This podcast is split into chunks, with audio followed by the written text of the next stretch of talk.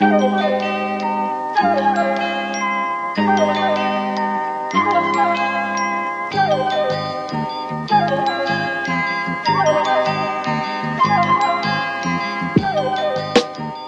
and welcome to your second bonus TF for the week. Um, today we are talking about probably one of the best movies that has been made since I don't know Deep Impact. Pacific Since Rim. Pirates, The the, core. movie. We're we're, the core. we're talking about Armageddon, starring Bruce Willis. All of Mm. it. Transformers. no. I, unfo- I think uh, Hussein got it right the first time. It was Pacific Rim. We're talking about the best movie since Pacific Rim. Brexit: Mm. The Uncivil War. Who boy. Um, and I'm It's I'm, part of the Avengers universe. I, and I'm joined by a, a rogues gallery of regulars, including Milo and Hussein. Yo, Yo, yo. yeah, it's us. I'm definitely not hungover. It's all fine. It's Absolutely. all good. It's going to be a good episode, folks. Oh boy, it's good. We're gonna keep it tight. Riley's on top form. Very much There's on top be no form. references to Italians in this No, episode. Not at all. Nothing. No sort of like ham-handed what, attempts to sort of Definitely shoehorn not. phrenology in. yeah. Uh, we're not going to talk about the Irish that much. Um, we only talk about Italians on Columbus Day. we and only in a business context. Yeah, business Uh, Italian. Yeah, Do you, I only speak? I only speak business Italian, which is it's just a kind of Italian business. it falls like off the back. sanitation. It falls off the a very Italian style of business. Yeah. It falls off the backs of trucks. Just constantly. That's all how any business gets done in Italy. Is stuff is constantly falling off the backs of trucks. Hey, where did you get all these illegal immigrants? Hey, it fell off the back of a truck. the pro- and then all the trucks have to come off the backs of other trucks, etc. It turns out it's just all trucks, folks. It's trucks all the way Yeah, down. There are there are no Italians. They're all trucks.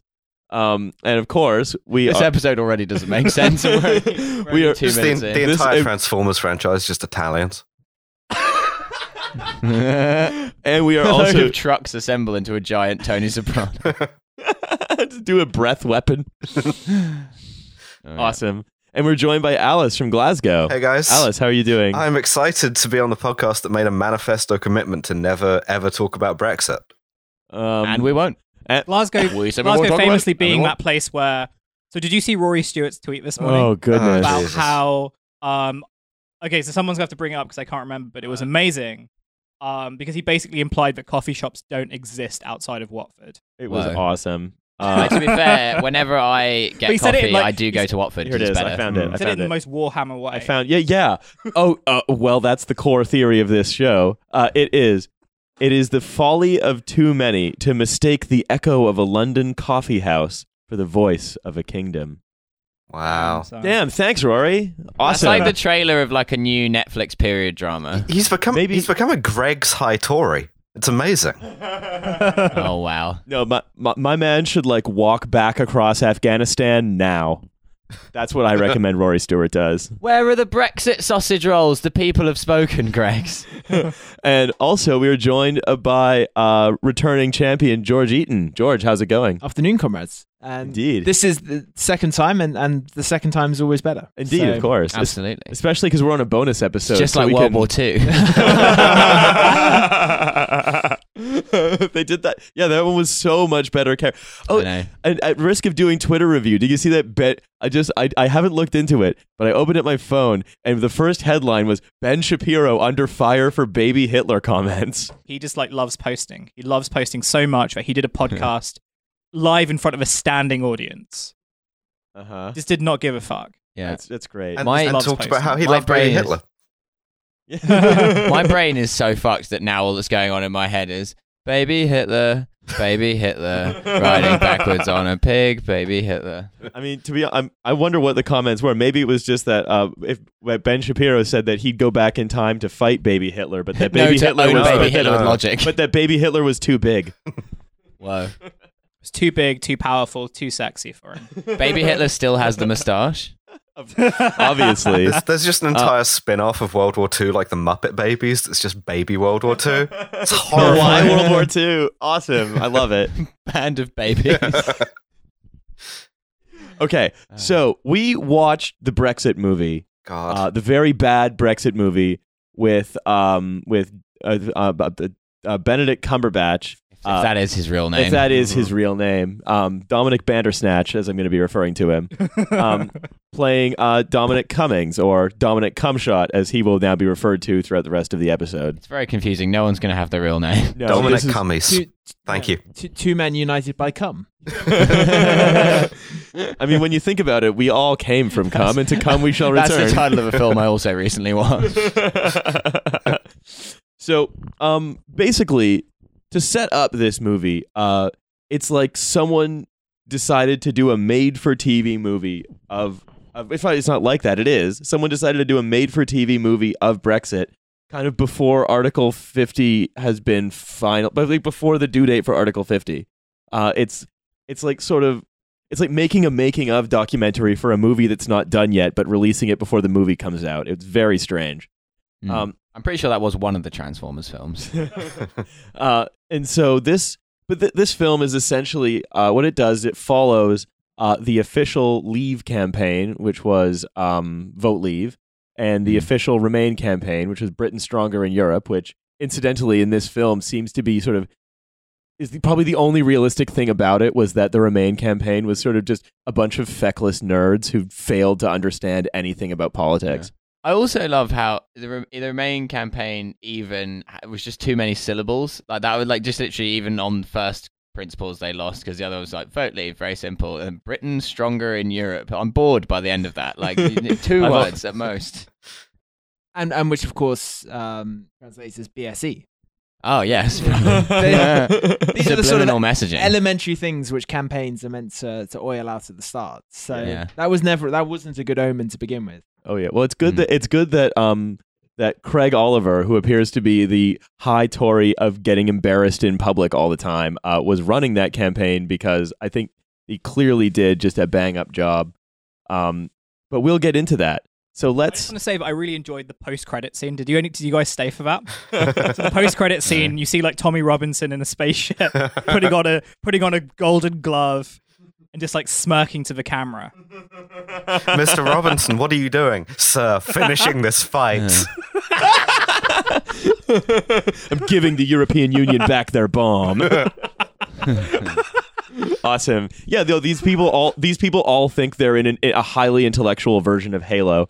So let's get into it, shall we? Mm. Um, so the movie opens with uh, Dominic Cummings. Now, let's let's let's Still enjoying that name. that's right. This opens with Dominic Cumshot looking at the camera, um, in like a supply closet, and they what they basically done is they looked at at at, at Benedict Cumberbatch or Benedict Bandersnatch, and they were like, "We need to make you look weirder. You don't look sufficiently weird."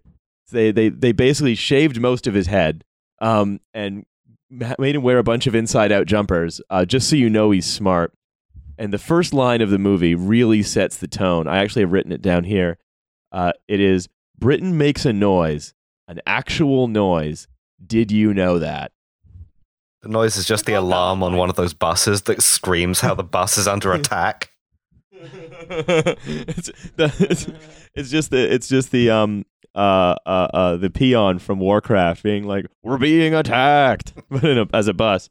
Yeah, so that's that's that's like the it's setting out the tone for this film. Is Britain Yeah. makes a noise, an actual noise. Did you know that? Um, and then uh, Dominic Cummings or Dominic Cumshot, I'm gonna get that right eventually. Basically, just going to a bunch of job interviews where he has too high of an IQ uh, to do well at any of them. Yeah, it's like Dominic Cummings showing up at McDonald's and he's like, "Sorry, I don't know what a hamburger is. I only eat books." right? And um he's and you can hear him and the, the reason i think that the first impression i get of this film is that it's basically um politics joker uh in as much as you can hear him talking to himself saying be polite be engaged don't tell them what you really think as being asked by a you know consulting firm of some kind like how they can advise their clients better because he's looking for a job. This is after all set after the leave campaign uh, and he's just trying not to tell these people what morons they are, but he's just barely holding himself back from it. Mm. and and it stands in what you could call the great political strategist theory of history, or the great man theory of history. That Hmm. this idea that there are these rare geniuses who control the war room and change the course of history single-handedly. Yeah. Does it not make And- the previous one of those Bill Clinton, by the way, or his team rather, which is very Yeah, strange. yeah, yeah. this is Dominic Cummings going. The way we're going to win this campaign is by getting blowjobs under the desk. Now, Absolutely. Uh, he he's very much he's almost certainly a no fap guy. Yeah. Um, because that's the that's I because he he then says uh to the um to the interviewers. Uh, he said he snaps. He's unable to put up with these fools anymore. He says, "You're stupid. You don't see that the globalized world is changing. You need to teach your client. You need to teach Apollonian ra- uh, irrationality and Dionysian intuition." And that's where we sound the first Greek mythology horn. Ba, ba, ba, ba. I, when I heard that, I was just generally just like, "You, this is something you would say, something that you would Ex say, fucking excuse me. but not like in a serious sense, but just, just like, just like in some sort of like bit for the show." Oh yes, Right, yeah. right. I wouldn't, I wouldn't like attribute you as like going into. I mean, maybe I don't know. Damn, feeling go- mad Dionysian. feeling like a white Dionysus. right and so this is this is the first thing where he's like another where he's like uh, where, where the movie is really trying to show you that this guy's the freaking brain god because Yeah. he has read several wikipedia pages about uh, ancient greek mythology He's read over thirty books. Yeah. and and has um and, and has read also all of the books that he's read all the books you need to read to be a genius. Just like everyone said about Bannon, they were like, Steve Bannon is terrifying. He reads Sun Tzu Machiavelli, and then they're saying the same thing about about Dominic Cumshot. oh, Sun Tzu, that's cute. I've read Richard Scarry's Busy Town. Yeah, they say the same thing about Cumshot, where they're like, um, they're like, yeah, he's he's read all of the great books, and it's like, no, he just read the political science reading list. Like he read the first year reading list of any political science course, and they're like, oh, he's a mega genius. All of the great books. I've read all of the great books. All the great books, like you know, uh, Crime and Punishment. Uh, Thucydides. Yeah, Yeah. talks um, about Thucydides a lot. uh, Uh, the David Fifty Shades Beckham of Grey trilogy. Yeah, My Side, a classic. Be- Uh, the- Being Jordan by Katie Price. The Quran, from which he derived all of his power. the Quran is too powerful. That's, That's too, true, yeah. too powerful for lots of Yeah, that's a that's a that's a foreigner book, and Dominic Yeah. Cummings knows not to read those, just in case he a- like just in case he accidentally becomes a foreigner. My favorite part of the whole film was when he wrote Turkey on the on the. On the that my favorite part. I was just a Uh, shopping list. Uh, I mean, we could talk about we could talk about the weird erratic notion of like just writing everything on walls for no reason. Yeah, that- Yeah, it's- they it's weren't. They were just walls. Like they're not getting their security deposit back for that office. you know what it is though? It's a zero dark thirty thing. Because it was in that too. The the Ooh. CIA agent who like captures Bin Laden keeps writing the number of days since the last sighting on the office wall and stuff, and it's meant to show how this turmoil it's stuff. It's this weird Number trend. of days since last 9/11. it's this weird trend that I've noticed happens in all these movies about like self-proclaimed geniuses and the narrative that like it only takes one genius with a brain that's too big for everyone else and too shiny for everyone else uh, to succeed. So it happens in the Social Network. You remember the, the first scene when they write the when they write the algorithm on like a window.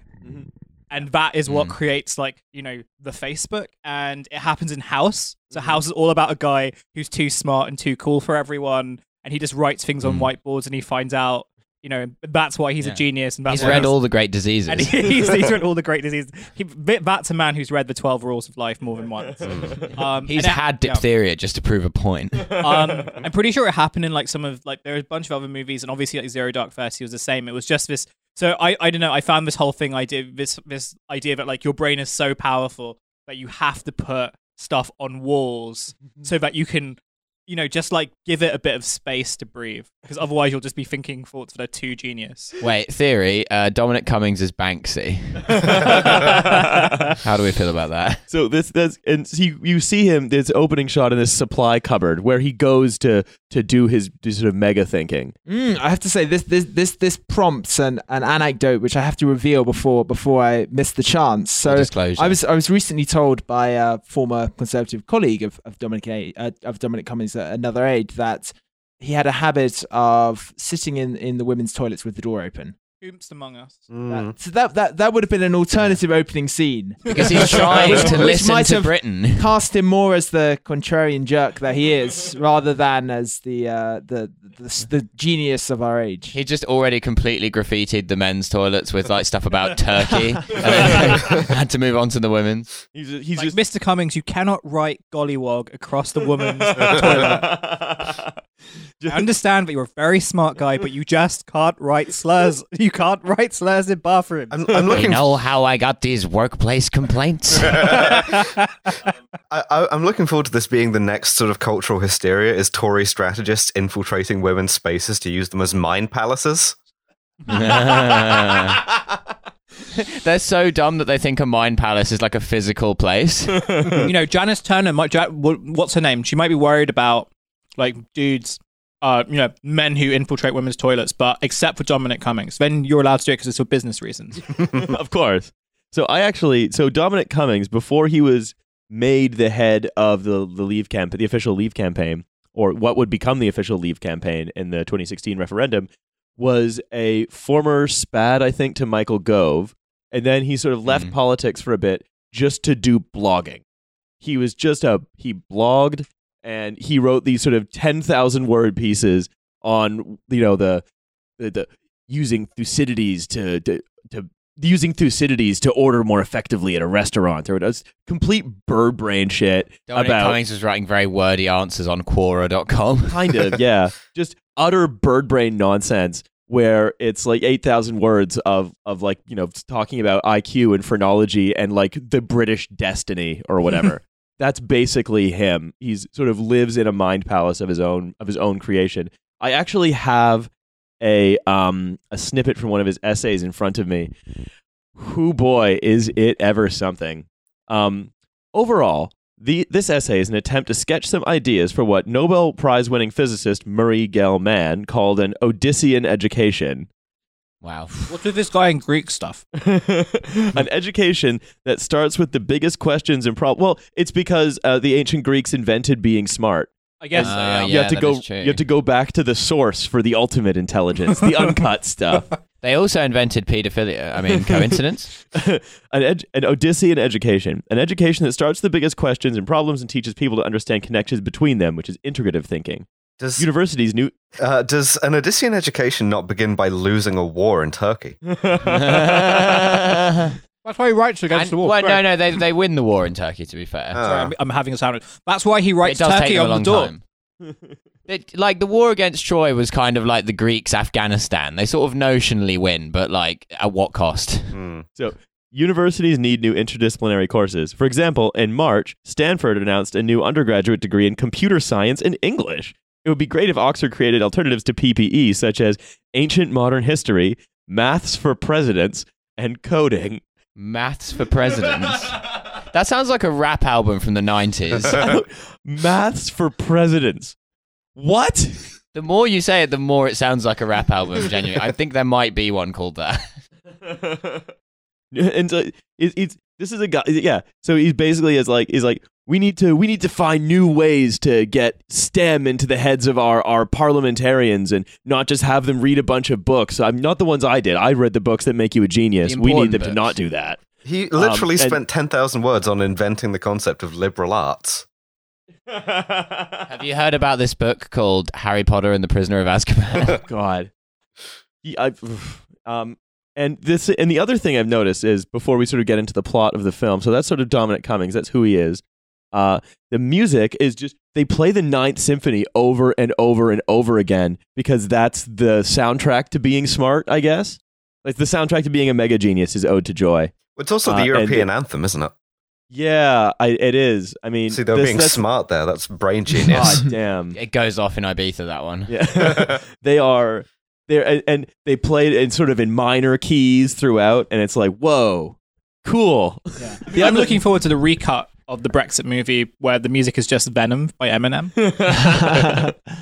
the other ploy they might have played was, I think, when Cummings worked for Gove, they had a poster of uh, Lenin on the wall, and they referred to their education reform societies as Maoist. And this, And that and and centrists would love this because they'd be like, look, this basically proves the left and the right are just the same, and They both love Mao. But, but Both Steve, done- Steve Bannon called both himself a Leninist, president. right?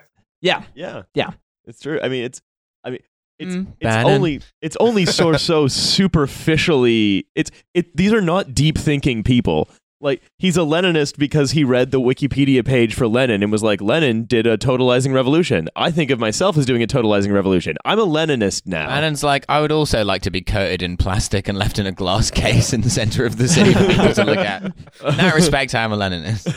and that's the it's so that so people like Cumshot or Bannon or whatever, um, they they're the kinds of people who sort of who have like a th- their levels of commitment to sort of whatever school of thought they belong to is the same as a teenager who is wants to get a NoFX tattoo because they're gonna love NoFX forever, and that's who they are now. And then in in, in two months they're gonna be a fucking Leninist. Um, any case, so it's his ultimate. So let's go through these this movie that has taken a placebo of the limitless pill. Um, so that is just what Sun Tzu is. It's a placebo of the limitless. pill. Yeah. Like everyone who's read anything by Sun Tzu thinks they're like a fucking genius. yeah, exactly. Um, and they're like, I am a master of war, and then they get mugged by some twelve-year-olds.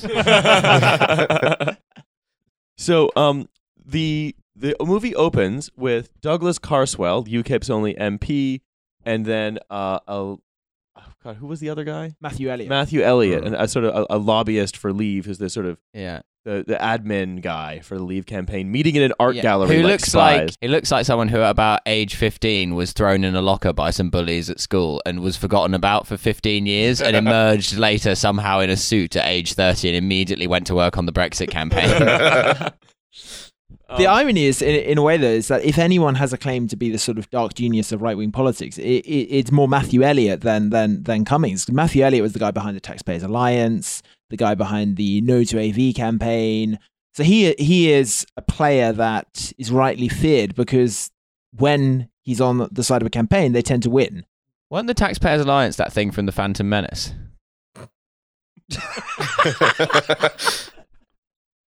Anyway, fun. Uh, so they, they meet in this in the in this art gallery because they're because this is all like cool spy shit. Um, I think it's the National Gallery, and Tate um, Britain. It's where I also had very many secret business Yeah. meetings. Mm. oh, it's literally it's a recreation of that scene from um, is it Spectre or it's one of the Daniel Craig Bond films where Ben Yeah. Whishaw like gives him his like gun and gadget thing in the Yeah. fucking National Gallery or whatever. Mhm.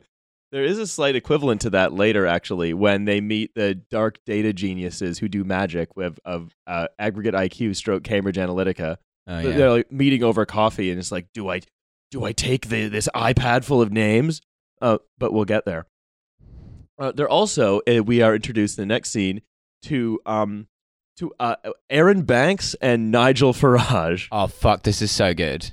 Because this is like, for some reason, like Nigel Farage and Arron Banks are portrayed as these like kind of like star-crossed lovers. It's really weird, and they're like drinking Stoli out of the bottle while lying on the bonnet of Arron Banks's Range Rover. And Arron Banks, for some reason, is played by the Duke from Layer Cake. They're like Bert and Ernie. There's basically a scene of them going to bed together in two separate single beds. oh yeah, fuck. I mean, I, I, I, I, sort of see them more as Laurel and Hardy, especially because one's sort of short and stout and one is tall and slenderer. I wish that at least one of them had been crushed to death by a piano. uh, but we see basically the what is the um, Farage arrives at a garden party at Banks's Manor by helicopter for some reason. Why that is is not known to me, other than Nigel just Farage has like never learned his lesson about air travel. just just so they can like show that all- all the other guests are panicking, but Arron Banks doesn't even care. He's not It's- interested it's- in champagne. He's got a lager. It's so it's actually so Farage can look down on the landscape of the UK and see all of the seven parliamentary seats that he's failed to win. yeah, yeah, yeah. Dominic Cummings listens to the UK, but Nigel Farage watches the UK. From the Um, women's bathroom. so this sets up one of the key conflicts of the film, actually, uh, which is between Vote Leave, the official campaign, the one headed by our friend Mr. Cumshot, uh, and assembled by Carswell and the various sort of MPs and so on, and um, uh, uh, uh, leave.eu, which is the Nigel Farage, Arron Banks, much more openly fascist one, as opposed to uh, Vote Leave, which was merely crypto fascist. Yeah. On the b- blockchain fascism. and so they they they put the team together. They do um they do Ocean's Eleven for Brexit basically, and there's these little again these these little like um little cameos that come up a- across someone like they're um like like they're in an action movie, but it's just like uh, Yeah. Nigel Farage. I love the I love the tiny Chinese guy they get who climbs through the hole in the ballot box to stop it. Like, that was, uh, Um, and so this is this is then where we get to the office, where the vote leave campaign, which is wants that official designation, has been given its terrible um, uh, white walled uh, space uh, south down south of the river, and um, immediately Dominic Cummings just starts drawing on the wall. He draws the word out in big letters because he is a deeply dramatic man, I suppose. yeah, I mean, like what? Like If you saw the uncut version, there was a slur slur above it. um yeah so it's uh and then he he turns to his staff and he says alexander the great socrates and sun tzu all disrupted europe walk into a bar. Um, he says they all disrupted europe Sun Tzu didn't disrupt Europe. Sun Tzu a Chinese warlord. No one even Europe even knew about Sun Tzu until hundreds of years after his death. What the fuck is he talking about? it, it's um but again this there's this whole there is this little bit of like high iq worship in this film where it's like where we've decided that we're it's all disrupting. Everything is a startup. Um we need to we and we need to like um uh uh uh reset everything's operating system and so on. And so i need to be alexander the great. And i but he's picking all he's like alexander the great. Why? Alexander the great killed tons of people. Why dominic cummings do you feel like you have to kill a bunch of people? Well, what I need to do, first of all, in order to do Brexit, you need to do first things. You need to be uh, tutored and molested by Aristotle. Uh, then you need to conquer most of Asia Minor. And then you need to have a bit of a cry. That's kind of the three key, and that's why it's Alexander the Great. I mean, to be fair, someone a, a great European who likes to cry in public is very much someone who Dominic Cumshot would enjoy. Well, it's it's it's a kind of intellectual diarrhea, isn't it? Like we, you, the Clausewitz will be next, Napoleon, Genghis Khan. It's it's it, it it's sort of embarrassingly cliched, actually. Yeah. it's Mm. it's very much a banal person's idea of what an intellectual looks like. yeah. He's wearing a t shirt. This is what an intellectual looks like. like And it's that's the thing. Almost the the types in the that's the thing is every every single character in this film is a stereotype, and we have like um Dom, we have Dominic Cumshot, uh Sherlock Joker. Uh, we've got um Nigel. We got Nigel Farage and Arron Banks, like um fascist Laurel and Hardy. Mm. Uh, we've we've got um we've got we've even have an in betweeners version of Boris Johnson that comes on stage later, which we will Oh, yeah. get to. It's amazing how much like anyone in a wig just looks like Boris Johnson. Like the actor looks nothing like him really, but they've just put the hair on him, and you're like, yeah, that'll do. it's like uh, Khabib uh, Nurmagomedov uh, when he wears his traditional hat. Just it looks like Boris Johnson. Mm. I'd like to like do an overdubbed version of this film where just like every time Dominic Cummings named drops an intellectual, we just replace the name of the intellectual, but everything else stays the same. So he's just like constantly name dropping like Nazi thinkers, like well, as Ernst Rommel once said, and everyone's just going like, yes, genius, very smart. uh, like this is the kind of this is this like we talked about this a couple episodes ago. This is the kind of person who'd be like who'd be like you have you you are not fit to run this country if you haven't read Busy Town. that this that's him. Um, and so what he does to do his initial research, he he goes down to the pub. Now, what do we notice about Classic. about the about the pub visit? I'm throwing the floor Well, he open. d- I mean, here he about just the he pub just like goes up to random people. and It's just like, so you don't like black people, huh? Tell me more. And then like while they kind of and while they're saying slurs or whatever, like he's just like, hmm, yes, yes. I, it's got a bit of a Shania Twain vibe to it. Like, so you don't like the EU? Well, that don't impress me much. and then like at Tell me some more. there's like some there's like one scene I remember where he's like he's like playing snooker. Yeah yeah. Um, and like it's just like he's just extraordinary. Well, he's I, I guess he's like he he pots a few balls in. He's just like, yeah, I don't give a shit. Just like tell me stuff. Yeah. Um, I can I don't have to like write anything down because I can keep all your like you know racist slurs in my head, and I can Yeah. just translate that all automatically into data. How many Because I'm a slurs have you googled guy. recently? Like Dominic, please stop drawing swastikas on the pool table. uh, sir, what are you doing in the women's bathroom? well, and, and and so what he what what his sort of fact finding trip to the wilds of the real Britain, which appears to be one pub where he talks to seven people, um, is uh, we trust our institutions. What can we capitalize on to make Brexit happen? We trust our institutions less, except the NHS, which we love but think is fundamentally fucked. Um, and you don't need to go down to the pub and ask people what their favorite racial slur is to learn that. Yeah, and this would then get written up by liberal newspapers as, as dog whistle politics. It's there's no there's no whistling involved. It's it's it's sort of megaphone xenophobia. yeah. and and and he and, and this and this other other quote as as because he he often will sit in this uh, supply closet and talk to the camera. He says, uh, "All these pockets of energy hidden deep down in the earth, building up over long periods of time. All we had to do was find out where they were and let the pressure out." Oh, No fap. fucking infuriating. No fap. Sorry for That shouting over you, but I had to. no, no, not 2016. Yeah. um, that was the bit that really infuriated me because it was just like it's like classic screenwriters getting carried away where he's just going because I think the, the start of the quote is like my father worked in oil and like doing this whole thing. Like people don't talk like that. Like even like these sorts of people don't go like here's a weird story from my past which is actually weirdly prescient for what's going on now. When you really think about it it's kind of a metaphor for the times in which we live. Like no what stop. No one talks like this at work. And it's it's like, but that's the thing. This is how people like Dominic Cumshot think they talk.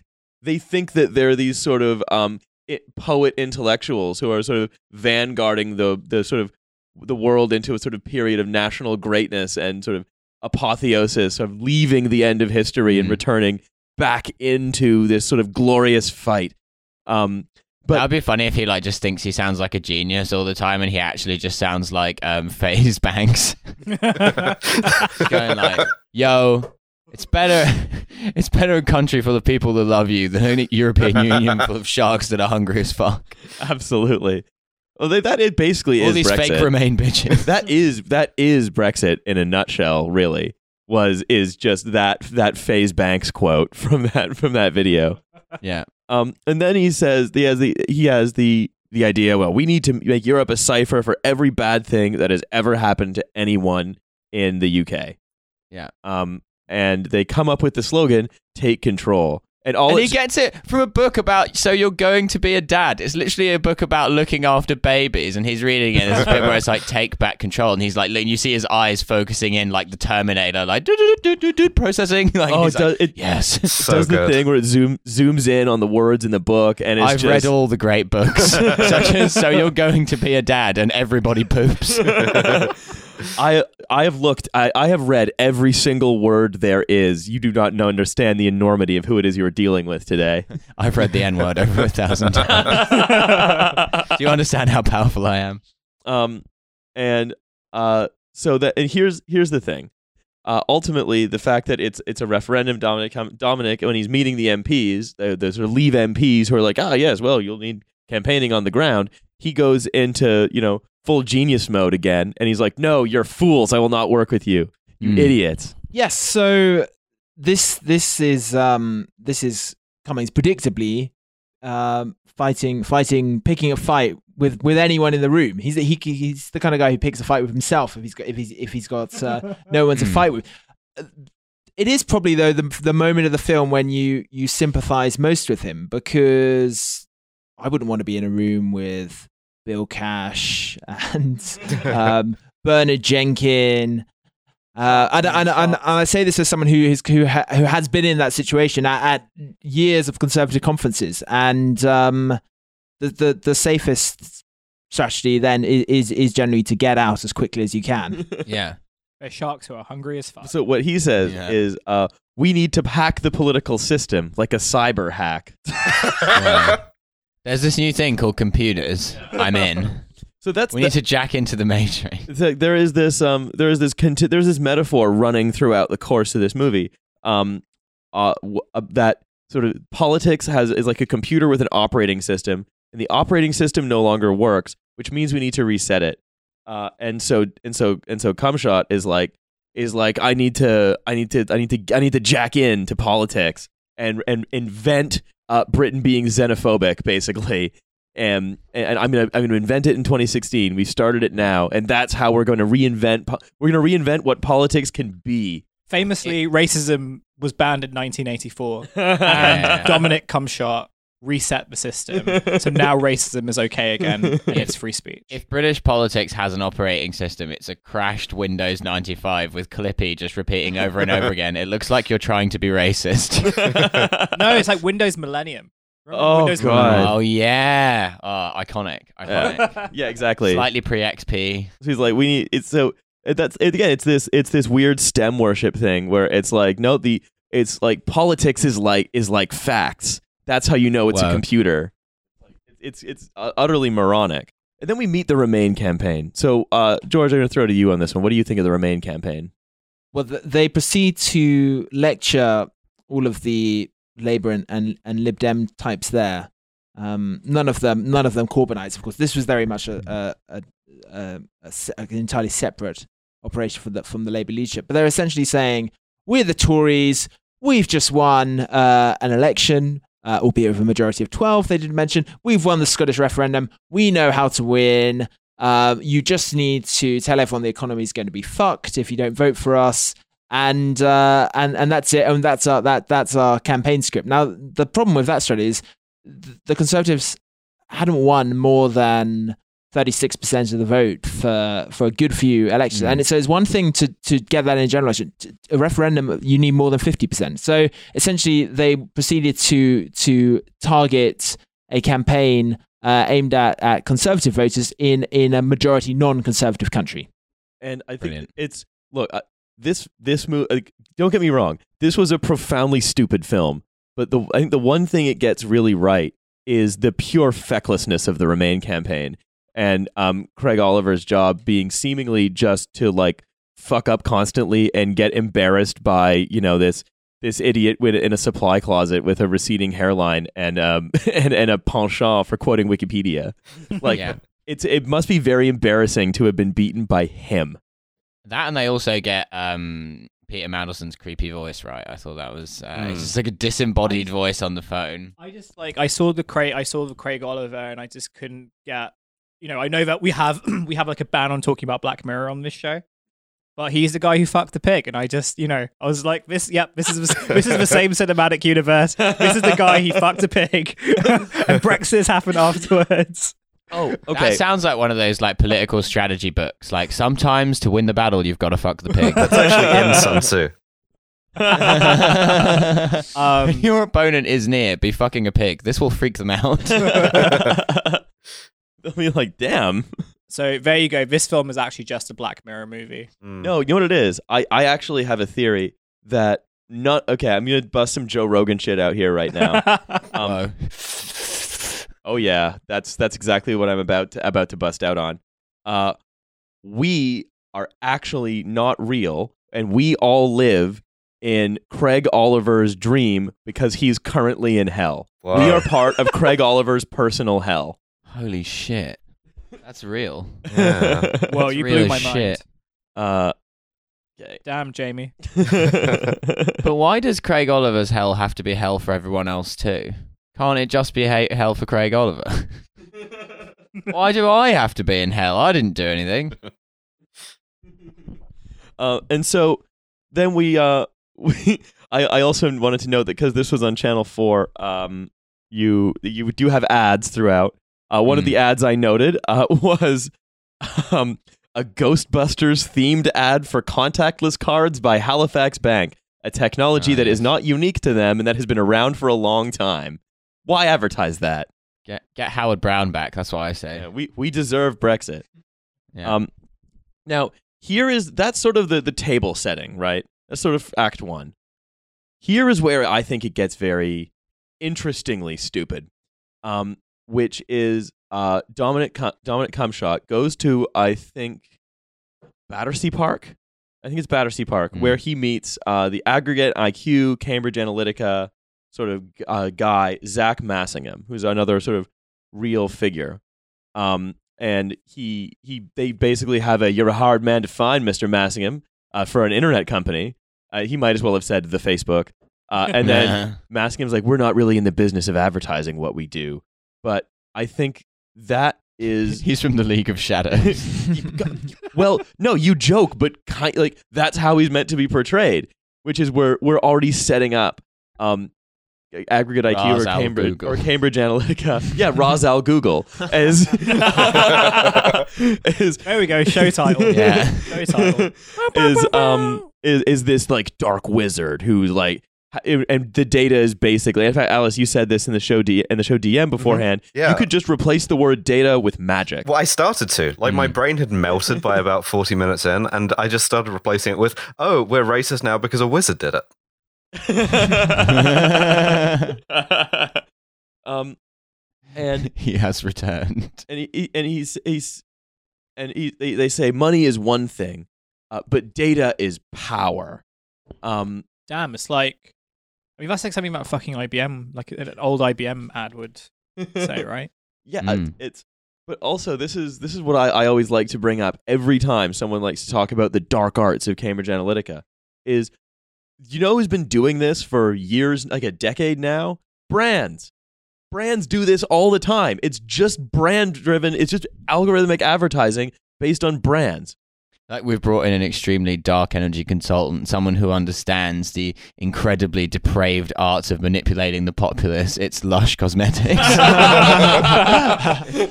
Politics is always light years behind the rest of the world. So I mean, that said, if that was the case, then like Lush, Lush, Lush is like way ahead of the game. Like you remember all the shit they got into last year because of their campaign, their Spy Cops campaign. Um, and they kind of did, you know, they you you uh, their social media campaign with that. So if there is a dark arts wizard running the Lush social media account, light years ahead, and things are looking good. the next thing is going to be the next UK election will be billed as the WhatsApp election. It's like political parties ah. are using dark new encrypted messages, and, Yeah. and and journalists will be writing about this as if it's They're using exciting Yeah. boomer memes. I love that. I, I, I, They're I, using the secret Matt Hancock function. I, I, I, for one, can't wait uh, for. th- Uh, here's, I'm, I'm going to give you a future headline that's going to give everyone brain cancer. Hmm. Um, uh, uh, uh, the, pa- the the dark power of WhatsApp in what some analysts are calling the Lynx Africa by-election. Lynx Africa's good. I just want to like, put that out there. Lynx Africa is good. It's fine. Don't be shamed by it. Hussein is just standing for 14 year olds right now. I am, and unashamedly so. Because I'm in a Snapchat group, I'm basically Alcibiades returning to Athens. Per- Pericles' funeral Instagram story. I mean, there might be the case where you'll have like articles in the next election, which will be like, it's a secret messaging service that only, um, uh, and it, and it works in a way where you can send messages only to certain groups of people, and only certain groups of people are able to see them. It's email. Uh, I just actually on the subject of ancient Greek funerals, I've just remembered another thing the ancient Greeks invented, which is pouring one out for your boy. Literally a religious ceremony in ancient Greece. um, Shit, Socrates, go on Keemstar. and so, fucking hell. Socrates just being like, "Well, Keemstar, does he chase the clout because it is good?" Or- does the clout chase you? uh, so there, so they have this dark arts meeting, and um, uh, and and and Cumshot has uh, another one because you can always tell when Cumshot's about to have a genius moment because the camera he will goes slow Super Saiyan. Kind of, yeah. No, come, no. Dominic Cumshot is constantly going Super Saiyan, but he's just getting wimpier and wimpier and wimpier. Um, he he has a high IQ moment where he looks around and he sees someone on a Fitbit, and he sees someone else on a phone, and he sees two teens sharing a fu- sharing some some AirPods. He's like, "Oh my God, the cybernet really is here." And he has a high IQ moment where he realizes that if we do advertising, it might work. He, look, he looks down at his pager. yeah, and and it, it's just it's the and so the so Massingham says that we have this sophisticated system that will give you three million extra voters, people who've never voted, and you'll just know who they are because basically what we've done is just stolen a lot of data, um, and then looked at it. we've discovered that all these people really love pomegranate bath bombs. Now, right? And so I'm gonna. So uh, George, like, what do you what do you think of this whole the the whole thing? In, in some of this of the of the way that Cambridge Analytica is portrayed. Well, again, it, it's as oh the, the the the dark genius is the the the idea that um, voting and and is simply a, a, a sort of transactional thing where but essentially you can program people when actually most of the time it's it's the leave campaign was just amplifying themes which are which are very simple and out there. I think I think most campaigns are vastly overanalyzed, and actually in in in in this one, it's it was it was a, it was a terrible uh, Remain campaign, and then and then a, and a shameless Leave campaign, which was quite happy to pander to base prejudices in a way that just most people wouldn't do. You don't need to be a genius or to have amazing uh, data manipulation techniques to um, to deploy racism and and to make up numbers. Exactly. Yeah, I think that was actually the only moment where you felt a bit sorry for the Remain campaign was when they started getting really angry in their own Facebook group because they began to realize that there was literally no way you could actually fight a campaign against people who were just openly lying. Like there was no, you can't actually like when people are just saying like, oh yeah, Britain is actually made of a kind of like weird hard cheese, and if you get rid of black people, it'll taste better. Like the like, if people genuinely believe that, you can't really argue against it with any kind of fact or logic. um, and so this is this is when Dominic realizes that he is like he that he's kind of like this is his his golden gun basically. And so the the board of the Leave Dominic campaign Cummings is he feels the sound of Britain in his third nipple. so the the board of the Leave campaign then of course tries to kick Dominic out because he's a maverick who plays by his own rules and uh, Nobody's rules but his own. Yep, well, Not even his precisely. He's a complicated man Certainly that not the no one Turk. understands except his woman. in the pocket of Big Wife, as we all are. Uh, and so the board tries to kick him out, but then he goes again another high IQ genius moment. He goes completely brain beast mode against them when he sh- when he Sherlocks them and and because he just tells them they're scared and acting hastily. Yeah, like talking to this guy must be unbearable. He's Um, like, I'm not owned. You're owned. Look at your skin. It's corn. so it's, you've committed the you committed the class because he says I can just I'm just going to send a WhatsApp ah that dark dark met network I'm going to send a WhatsApp to all the staff and they're all going to resign because they're loyalty to, loyal to me Dominic Cumshot and Yeah. um and then and then he's like you've committed he then he says again because he's a he's a student of history he's he's read the great books You've committed the classic cardinal sin of every failed coup. You didn't seize the military or the state broadcaster, which is my WhatsApp group, which is basically him saying, I'm, And there I'm, is no military. This is the other way. I'm a fucking god. I'm a brain god. I am, I am, I'm mega, I'm mega genius, Dominic Cumshot, and I invented telling my staff to quit if you fire me. Yeah. You're Yeah. only slightly surprised that they didn't um, paraphrase the Stalin line. You know, how many divisions has the Pope got? Yeah. Hmm. Well, yeah, and also like they portray him as a genius for outmaneuvering like literally the dumbest people to ever exist, backbench Tory MPs, like people who have so much gout that there literally isn't room for a thought in their entire body. okay, um, grab that for the preview, Nate. um, but the and and then he gets the board leader fired from his own board, and that's probably I, I'm- I imagine this is one of those apocryphal stories, right? Because it's, it says that this book, this movie, was put together via like interviews with people who were there, and it see that just seems to me like yeah, and then It's the Band of Brothers, but for Brexit. yeah, kind Band of. of Brexit. And so and then it's like it's like yeah, then and then fucking brain brain god himself got got the leader of the le- of the of the parliamentary leave campaign fired. Even though when they were trying to fire him, damn, this guy's so fucking awesome. I wish I had a friend who was a brill- who was a genius like that. Yeah, so Dominic Cummings is Dick Winters, and uh, the like the backbench Tory MPs are Norman Dike. Uh, the real question is who's Speirs, the crazy war criminal one? It's it's Arron Banks, isn't it? Yeah, like, he's effective, but he's a maverick. That's actually kind of what one of the things they say, right? Is they say vote leave is going to let is going to keep their hands clean of all of the sort of overt xenophobia and focus more on stuff like funding the NHS, whereas or quote unquote funding the NHS.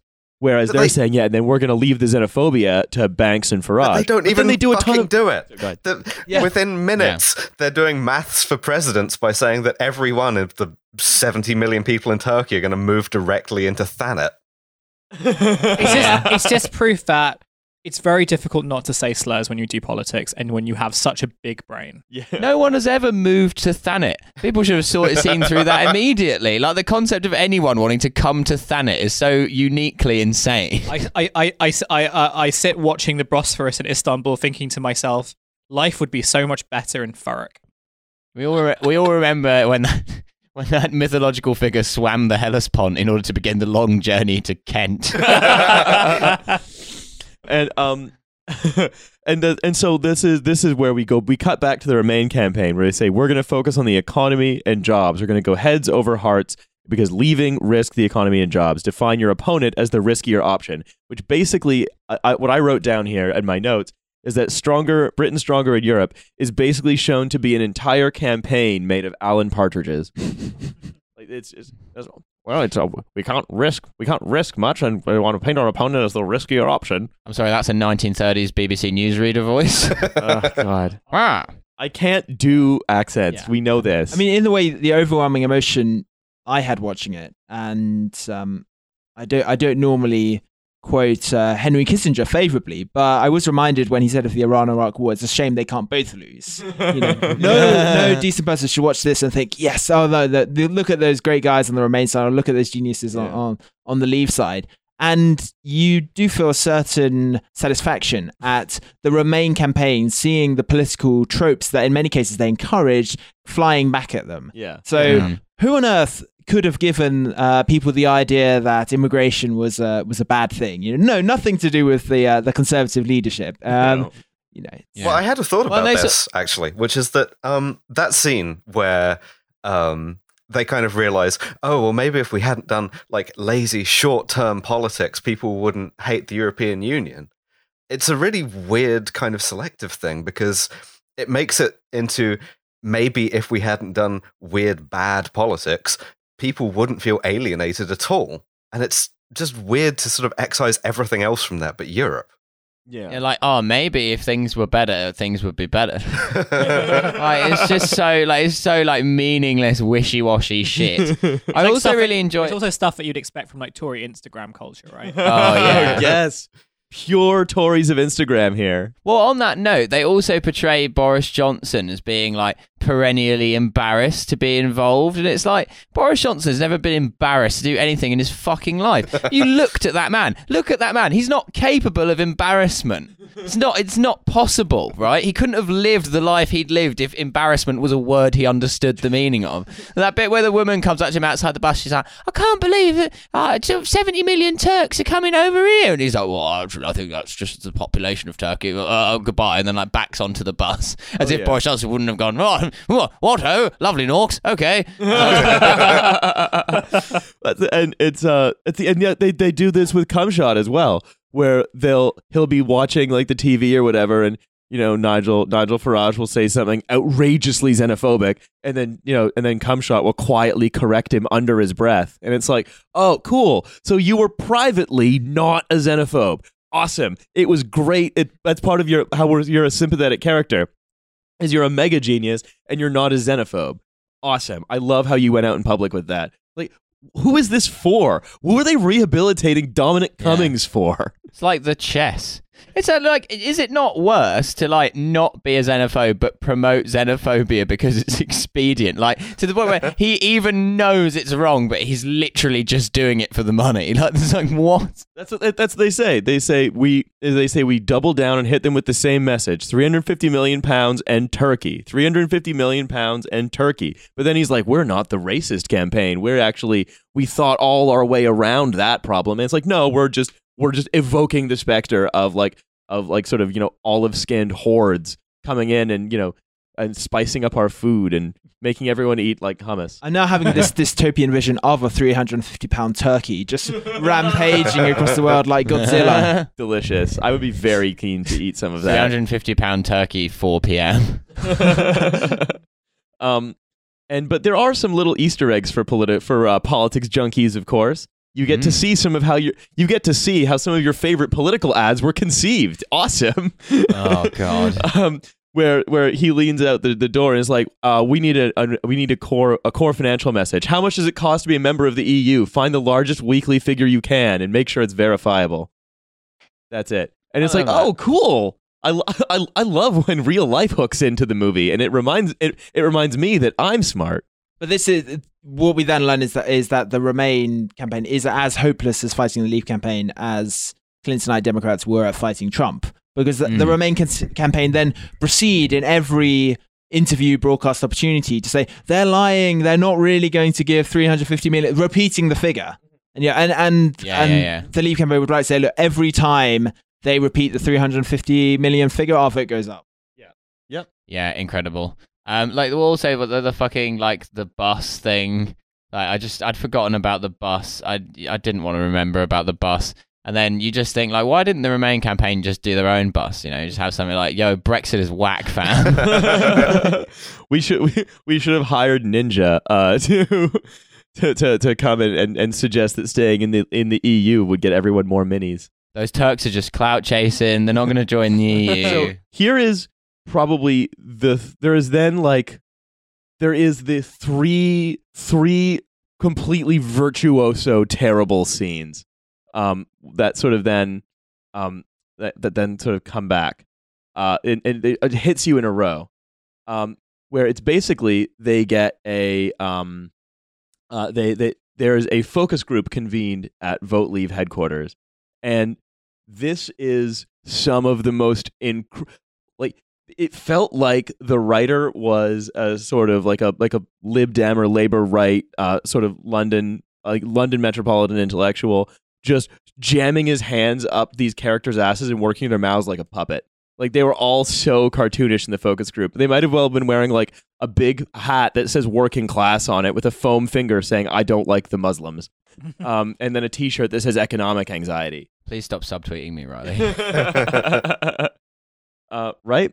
Where and, and their whole the whole the fir- like the first focus group conversation is really a sight to behold. yeah, all those focus groups. I think they're taking place at the Remain campaign office, right? No, this there's one at Leave and one at Remain. Oh, is that? Oh, I don't know. This, to be honest, this film was such an ordeal to watch. I kind of like I took it in in very general terms.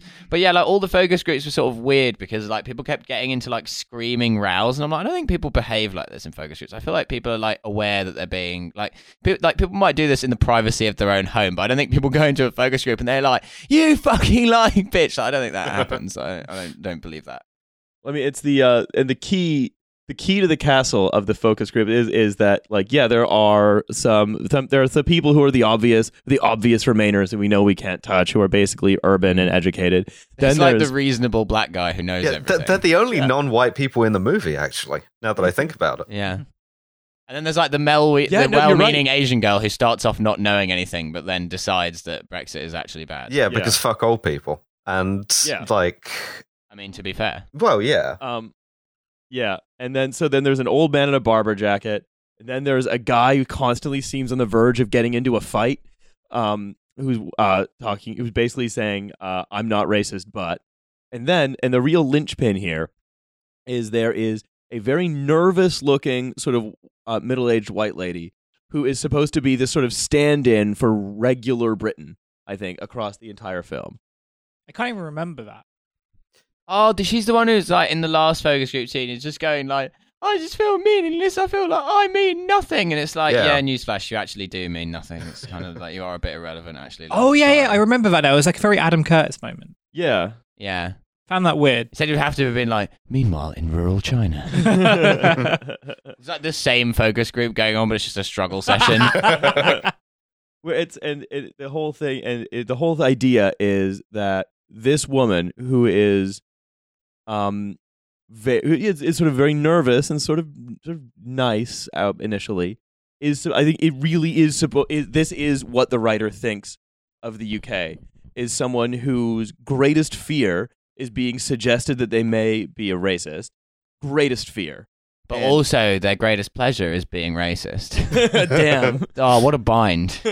and it- so it's a that b um they are um they they are sort of naturally minded towards British exceptionalism. I think there is this, and there is this assumption that I think there, there's an assumption on the part of the writers that I see above all of this petty squabbling. I, I, I, I sail above it, but look at these fools who are sort of enmeshed in their um in their sort of quotidian concerns.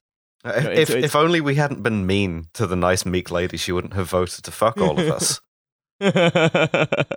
Nightmare. If only they hadn't hacked her using Lush's computer database. a cyber hack.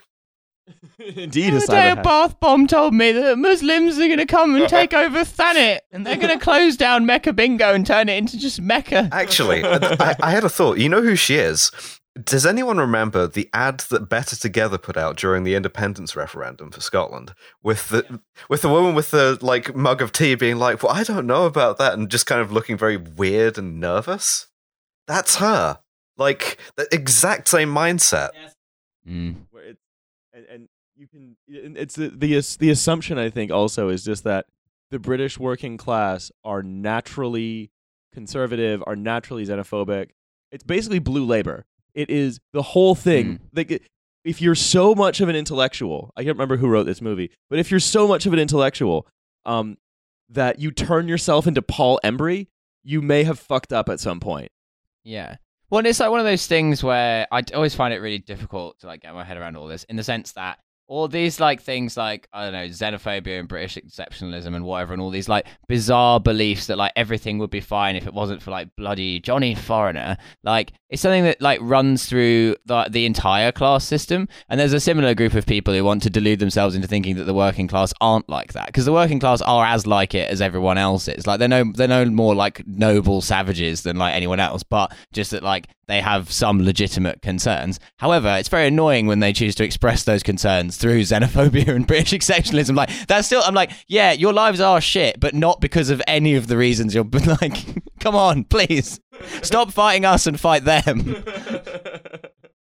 um and so this and so that's where that's where that this focus group basically goes is they're they're basically able to say ah we don't like that there are laws made over there we don't like too many people coming in uh, and this is also where i want to raise this point in the big brexit movie that's supposed to tell the real story do you know what word does not occur one time The N word.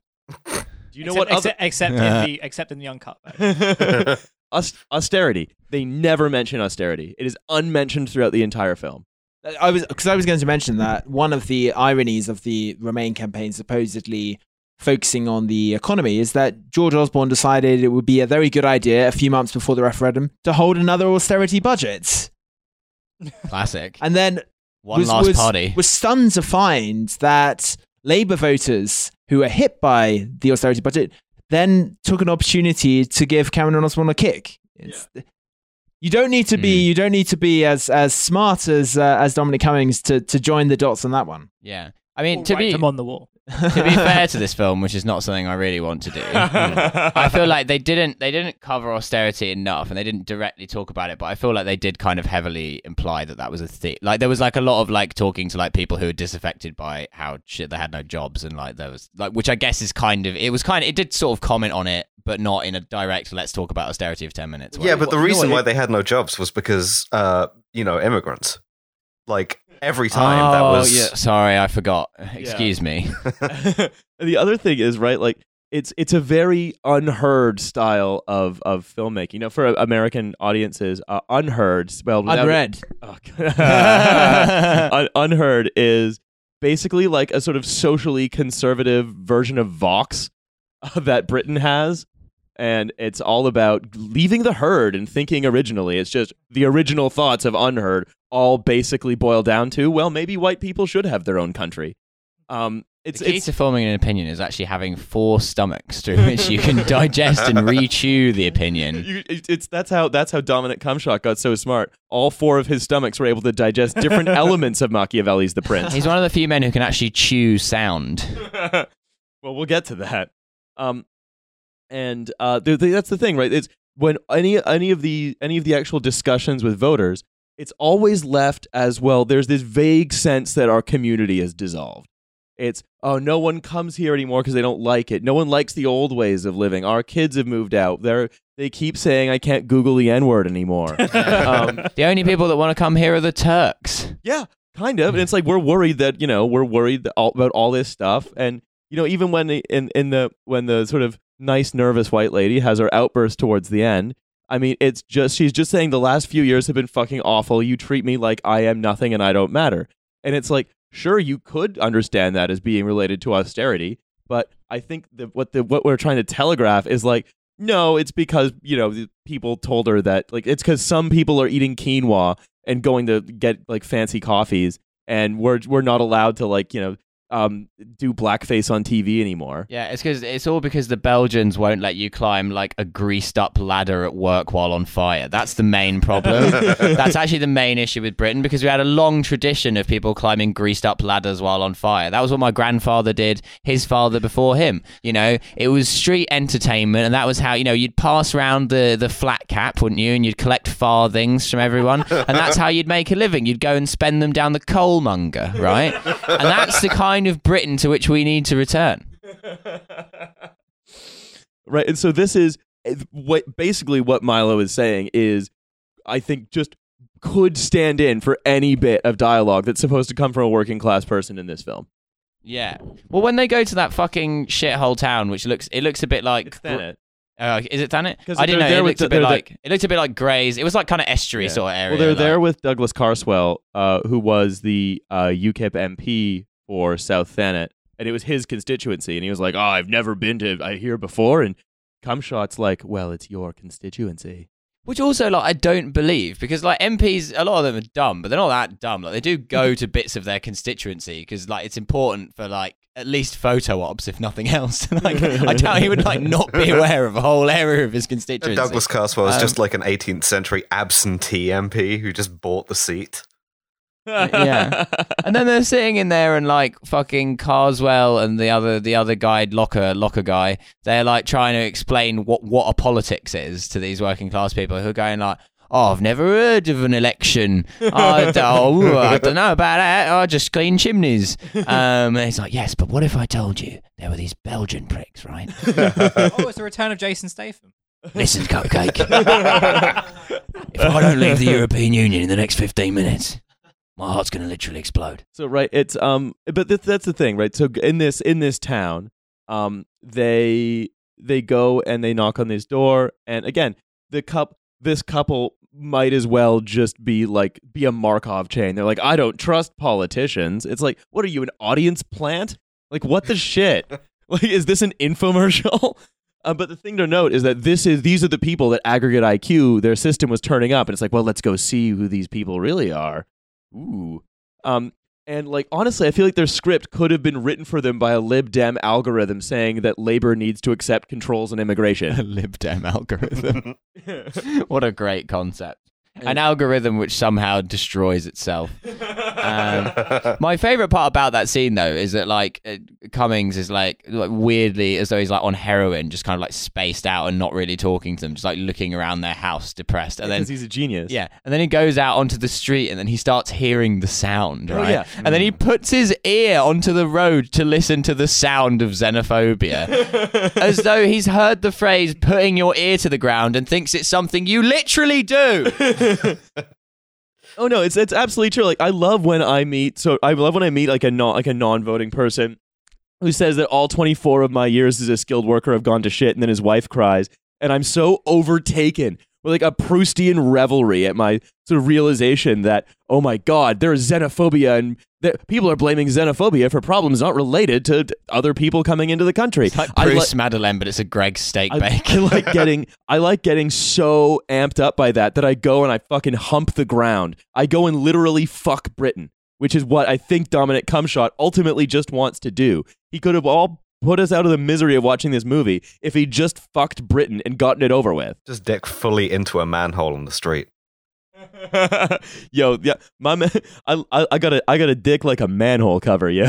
Dominic Cummings has like the widest chode ever It's from all the books. it's as short as a piece of paper, but also the dimensions of a manhole cover. What you've got to understand about elections is They're not long, they're wide. That's the kind of that's the kind of shit he would probably say, and then come up with a meaning for it. a- Meaning for it afterwards. Exactly, yeah. He'd be like, "No, you you're thinking long, whereas I'm trying to think diagonally and slightly to the to the floor." this isn't about width, Matthew. It's about girth. Just reading an entire chapter of von Clausewitz about fucking manholes. right and and so this is this is where or, or where it yeah he just he just goes and fucks the street um so back to the remain campaign um uh the uh the, the remain campaign has to sort of keep going and putting out the fires that the leave campaign are are starting because like like you said earlier george like yeah it's just they just told a bunch of lies. And so if you're to go you they just have to tell a lie and then the remain campaign has to go and correct the lie. But like this was fundamentally was like reflecting on the referendum a bit this was fundamentally a bad way to run a campaign.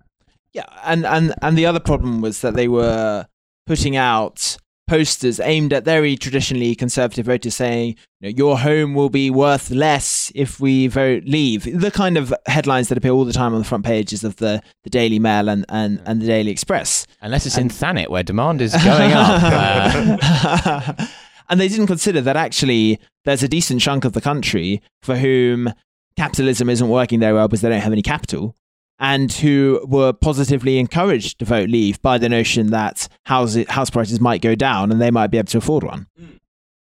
oh my god. That's incredible it's don't vote leave. It's they, they they they were so blinkered that they forgot that britain is not a nation of property owners. They forgot that like thatcherism is like done and has left the country a burnt out husk and is like come on we could do Yeah. more of this this this is great. You love it well, the thing is that, you know, by percentage, obviously, landlords are only a very small percentage of the UK population, but by weight, they're actually a very large percentage.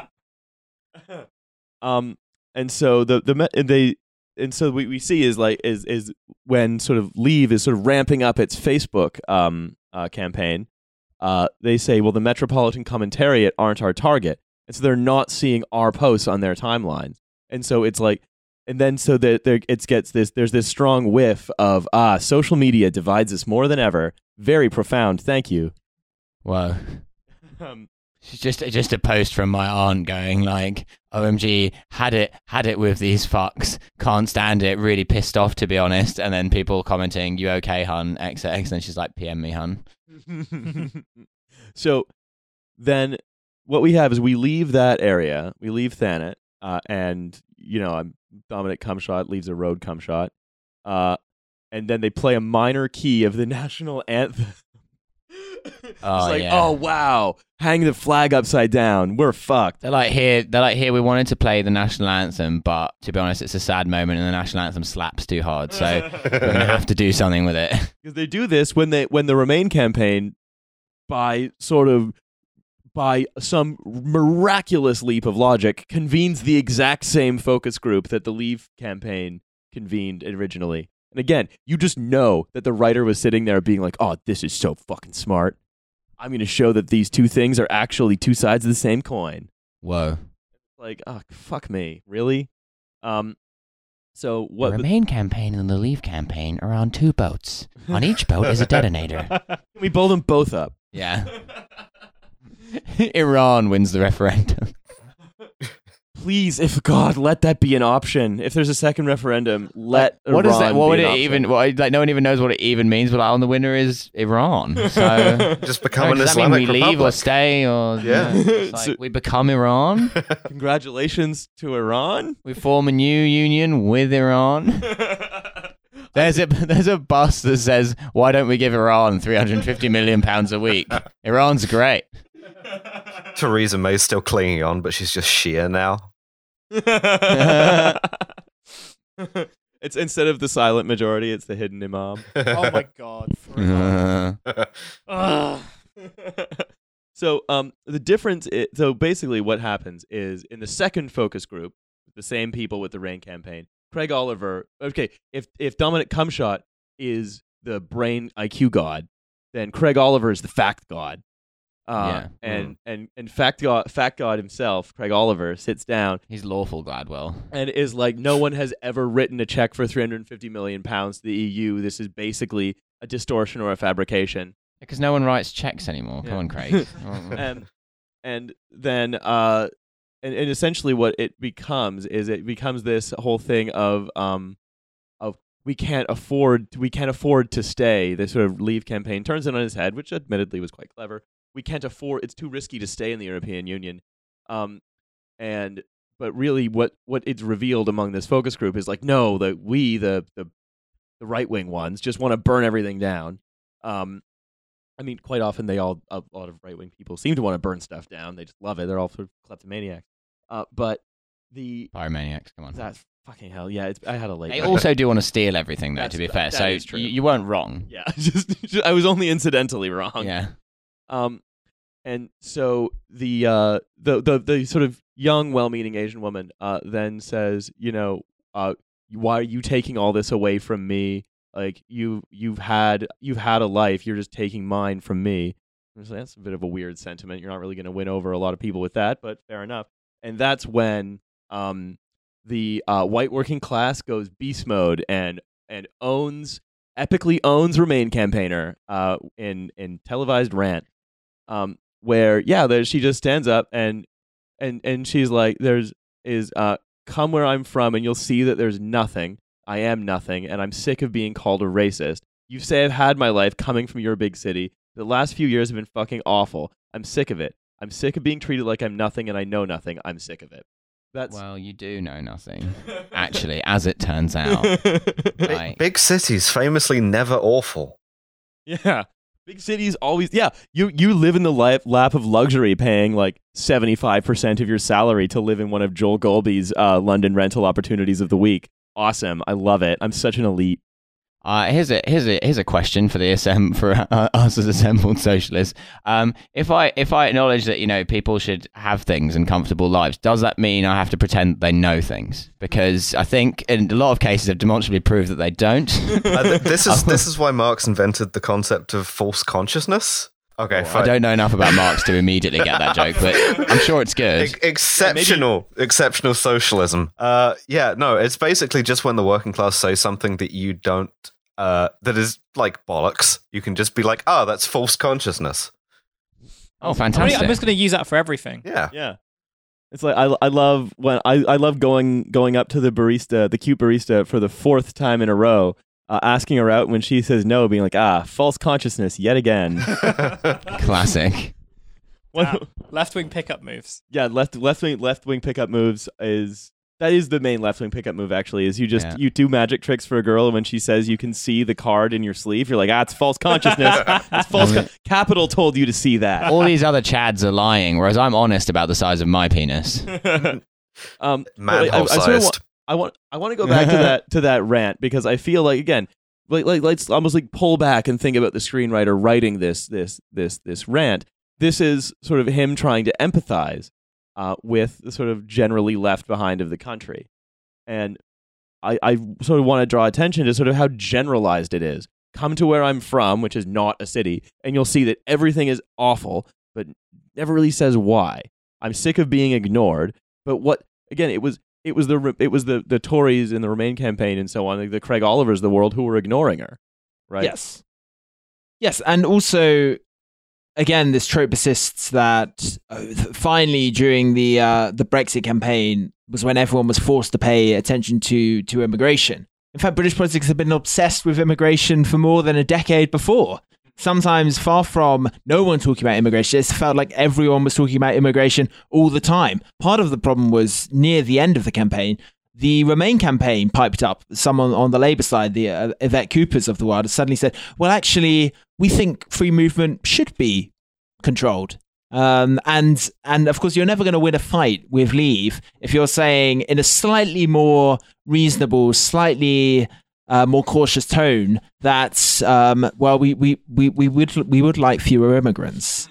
Um, but it, it does very much frame Brexit as the cry of the oppressed. And Yeah.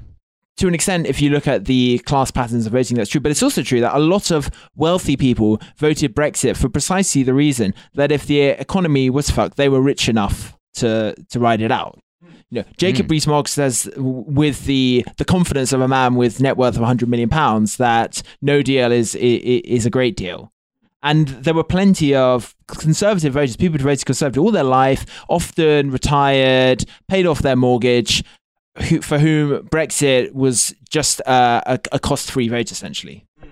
Yeah, And, and and I think it's worth capturing some of that if you are rather than this idea that by definition everyone who voted Brexit was suffering and and and and we, we should empathize with them. Well, it's like it's it, this is it's, it's I feel like that's what that's why this film is basically one of those you know like like the Guardian and the New York Times for the last two years like every month they'll do like a soft focus um like pen portrait of like a UKIP voter or a or a Trump voter or whatever and they're like we went to a diner in Trump County so I could talk to someone who wanted to kick my head in and it's like it's like well that's that's this this whole movie is that where it's Yeah. like we Mm. we have tried to empathize with the sort of reactionary right wing elements of our society and see if they maybe have a point. Like the whole thing is basically like I said, it's it's a lib dem struggle session where it's yeah. they're just trying to sort of come to grips with how sure it's like oh damn we're shit because we didn't re- we didn't like we didn't like let people get we didn't let people Google the N word and now we have to leave the European Union which we love which we love so much. Imagine losing a contest for popularity with the working class to Jacob Rees-Mogg. Like, how how do you come back from that? Like, how, like it's ridiculous. It's like I, I don't- I don't know. I'm too hungover to come up with anything that's what that is its own metaphor. Well, Yeah. if, if if the history of like rap music tells us anything, it's probably a sex tape. Jacob Rees-Mogg sex tape? Hell yeah, I would look at that. I want to see how many knees he has. I bet it's more than normal. the new like if the Tory does get form like a right wing splinter group, they'll like be sexing people in. It's like the, the the opposite kind of dick to Cummings. Cummings has the manhole dick, and Rees-Mogg just has like a series of udders or something. it's a mono. It's a, A mono. really long dick, like a swordfish. but it's it's thin and flexible like a rapier. Prehensile. Just Yeah, he is a, he has a thin, Horrifying. prehensile, horrifying dick and many different knees. the man is all joints. He's he's actually from Alien. He does sort of look like what if um, uh, someone in Brideshead Revisited had been played by General Grievous. just just watching the meaningful vote and seeing him scuttling across the ceiling of the voting lobby. Yeah. Um, right, and so, but that's the other thing, right? Is this? There's another example here of a thing that has never happened, which is someone getting reaction, someone getting radicalized to the right by someone else suggesting that they may be racist. This movie has this very sort of nice, nervous blonde woman become a reactionary nationalist sort of like like pit bull. Yeah, because Uh, because just- racist is the worst slur. If you call Yeah, someone absolutely. racist, it's the Absolutely. worst kind of a thing you can do to them. When you think Thanks about for it, joining us, Brendan O'Neill. when you think about it, uh, oh, when you think about it, ra- racist is just the, a way to is the n word for white people. Yeah. Someone called that someone called that woman a racist, and she was like, "You know what? Before I was just wearing this as a ghost costume, but now Right? It's a no one has ever been turned racist by someone suggesting that they might be racist. Because if they're not racist, then they'll look at what they said and be like, "Oh shit, actually, yeah, that might have been part of the problem. I should probably not say that." They don't be like, "Ah, I wasn't, but now I am because fuck you." It's an absurd idea. Um any case, this is in fact we're now actually getting to another one of the sort of where you get one of the actually good insights of the film, which is it's the moment when Craig Oliver realizes they're fucked. Um, as I hadn't realized, and now it's too late. Their campaign began 20 years ago, a slow drip, drip, drip of fear and hate without anyone willing to counter it. Now we're expected in a matter of weeks to begin pushing back that tide. I think that is that is actually I think a dec- that is one of the few decent lines. I think that's I think there because it is true that like the right wing gutter press they didn't name it but that's what it was just has been with Tory um Tor- Tory and new let's be honest new Labor um accession uh has just been allowed to cr- to slowly radicalize bits of the British public to the right over a long period of time and he says that anyone willing to counter it it's like no there are lots of people who are willing to counter it you people didn't ever talk or listen to them Absolutely. And it's true. I think that the EU referendum could have been held at any point in the last um, 20 years, and, and the country may well have gone for Brexit. I don't think there was something unique to 2016 that suddenly made Britain notoriously one of the most Eurosceptic countries in in in the EU. Uh, suddenly, suddenly flock to leave. But, but, but what is true is that you're not going to reduce the chances of a leave vote if you run a conservative style campaign um, during the longest period of wage stagnation since the Napoleonic Wars and the biggest public spending cuts that the UK has ever endured. It's the, the conditions for a leave vote always existed, but if you want to guarantee a leave vote, then the program you draw up would look something like that. Yeah. Yeah. And, And there's also this really like fundamental condition for the leave vote, which is that I feel there's like this weird disease in Britain where like no one in Britain ever wants to think anything could possibly be their fault. Like there's this weird like the Scots and the Welsh always want to blame the English, and the English always want to blame the Europeans. Like there's never anyone like oh maybe we're just like bad at running our own country, and if we just fucking got on with it, like it would be better than if we just constantly were concerned with like oh no if it wasn't for the fucking Belgians or whoever everything would be but like. ugh. so it's Vanderpump Rules. We're Vanderpump Rules the country. We're a fundamentally Facebook country. Rules, Vanderpump Va- rules. Facebook country Rules run by an Vanderpump is the EU negotiator.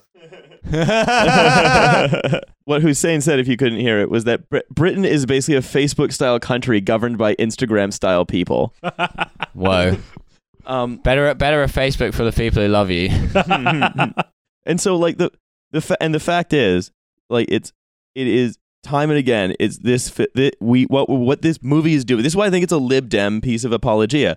It is basically saying we were right but they had a mega genius. It's too bad because uh, uh, because all those things earlier george you were saying like all of these conditions were there and against a background of like a pretty intense euroscepticism. Um no, it was because one blogger like read a read like the you know a bunch of stuff shit by, by like like um Aristotle and like that's how he figured it out. Completely. It's the myth of the unique genius suits the Leave campaign because they relish that hagiography, but it also suits the Remain campaign because it gives them an alibi. How could we possibly have beaten this world conquering uh, this this this this Aristotle, this uh, No one else had even heard of Turkey. It was only because he'd read Sun Tzu. You can just imagine, like, you know, some lady going into the bathroom and just seeing across the board, um, that- seeing across the door while she's taking a pee, like Turkey, and just all this rage suddenly building inside of her. And I feel that's how that's how Brexit was won. so we're we're coming sort of Also, because everyone is really horny. Nothing When you see a man- like dry meat. When you see a man who calls himself the king of cum online, you've just got to follow him. You've just got to Wait, follow. is him. that that is that that guy with the freezer full of cum? That's the worst thing you've ever sent me, Hussein. God, it was awful. You just needed to store it because of Brexit ration. cum supplies may be drastically affected. Can someone please replace me and Milo and Nate on the podcast so we don't have to see Hussein's posts anymore? um, so uh, we're sort of coming towards the the end of the of this cinematic tour de force, um, uh, where we come to I think one of the uh, scene in the film that recounts one of the more sort of depressing periods of recent political history, which is the assassination of Jo Cox, MP for Batley and Spen, uh, by a um, by a Britain First supporter, who's you know Americans are the the the, the ultra fascist party here, um, with a gun and a knife, and um, Cummings sees it on TV, and he goes into his mind cupboard where he reflects for a moment uh, before actually meeting Craig Oliver on a tube platform and going for a drink together in what is basically like Pacino and De Niro's scene from Heat.